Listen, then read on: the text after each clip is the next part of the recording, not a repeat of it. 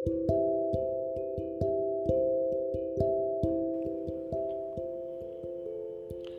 నేస్తాలు. ఈరోజు నేను మీకు వెర్రి వెంకన్న కథ చెప్తాను. వినండి. పూర్వం గౌరయ్యపాలెం అనే గ్రామంలో వీరన్న అనే అతను ఉండేవాడు. అతను తల్లిదండ్రులు లేని ఒక పిల్లవాడిని చేరదీసి పెంచుకుంటూ ఉండేవాడు. ఆ పిల్లవాడి పేరే వెంకన్న. వెంకన్న పాపం ఒట్టి వెరిబాగులవాడు వీరన్న తన ఇంట్లో పనులన్నీ వెంకన్న చేత చేయించుకునేవాడు. ఒకరోజు వీరన్న భార్య అయిన వీరమ్మ వెంకన్నని బజారుకు పోయి ఒక వంద మామిడి పళ్ళు తీసుకురమ్మంది. వెంకన్న మామిడి పళ్ళు కొనుక్కుని కొట్టువాడి దగ్గర తీసుకుని రసీదు కూడా బుట్టలో పెట్టుకుని ఇంటికి వస్తున్నాడు.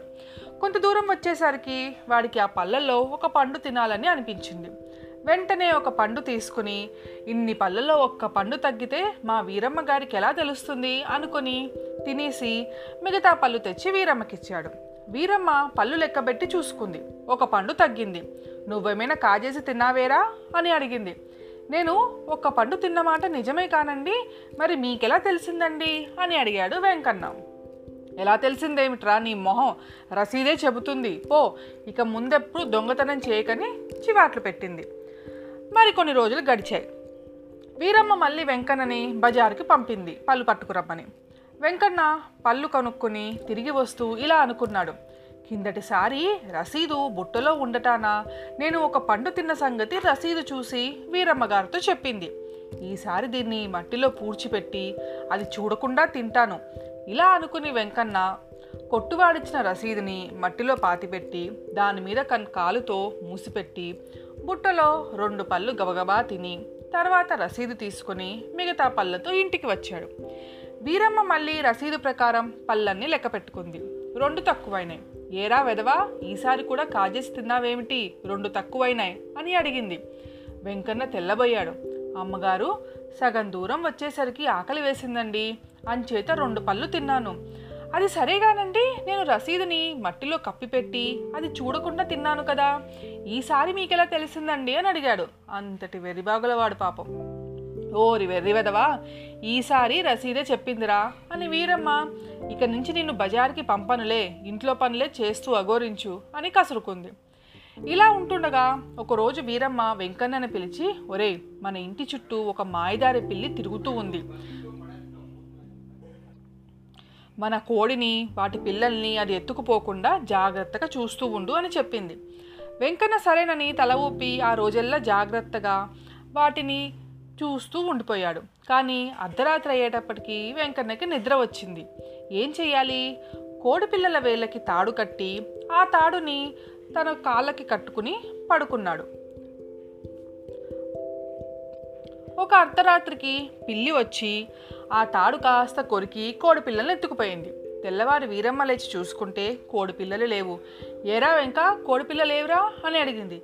ఏమోనండి రాత్రి పడుకోయే ముందు వాటన్నిటినీ కాళ్ళు కలిపి ఒక తాడు కట్టి నా కాళ్ళకు కట్టుకున్నానండి. మరి పిల్లి ఎత్తుకుపోయిందేమో అన్నాడు.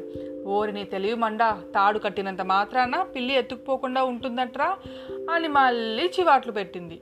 ఇలాగ వెంకన్న ఎప్పుడు ఏదో ఒక తెలివి తక్కువ పని చేస్తూ ఎప్పుడు వీరమ్మ చేతిలో చివాట్లు తింటూ ఉండేవాడు. అప్పుడప్పుడు దేహశుద్ధి కూడా జరుగుతుండేది.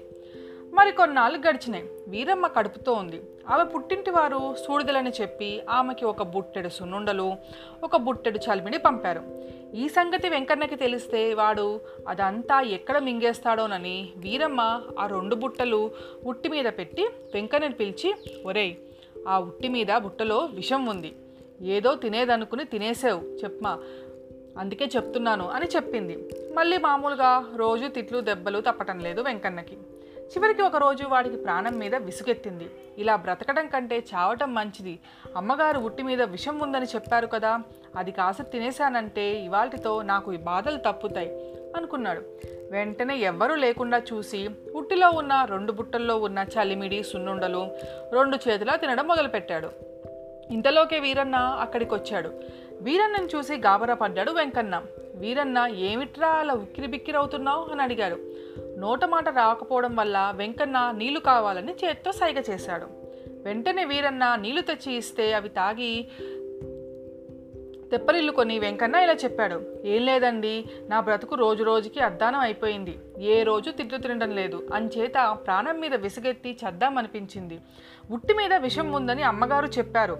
చావటానికి ఆ విషమంతా ఇప్పుడే తినేశా వీరన్నకేమీ అర్థం కాలేదు. వెంటనే భార్యని పిలిచి ఏమే ఉట్టి మీద విషం ఉందని చెప్పావేమిటే? అని అడిగాడు. వెంటనే వీరమ్మ ఉట్టికేసి చూస్తే అక్కడ ఏముంది? అన్నీ ఖాళీ అయిపోయి రెండు బుట్టెల కింద పడిపోయి ఉన్నాయి. ఓరి నీ కడుపు మాడ నీతో ఏది చెప్పినా చావుగానే ఉందిరా అని ఆవిడ జరిగిందంతా భర్తతో చెప్పింది. అంతా తెలుసుకుని వీరన్న కడుపు చెక్కలయ్యేటట్టు నవ్వాడు. మరి మన వెంకన్న ఇంకా ఏమేమి చేశాడో రేపటి కథలో తెలుసుకుందాం. మీ జాబిలీ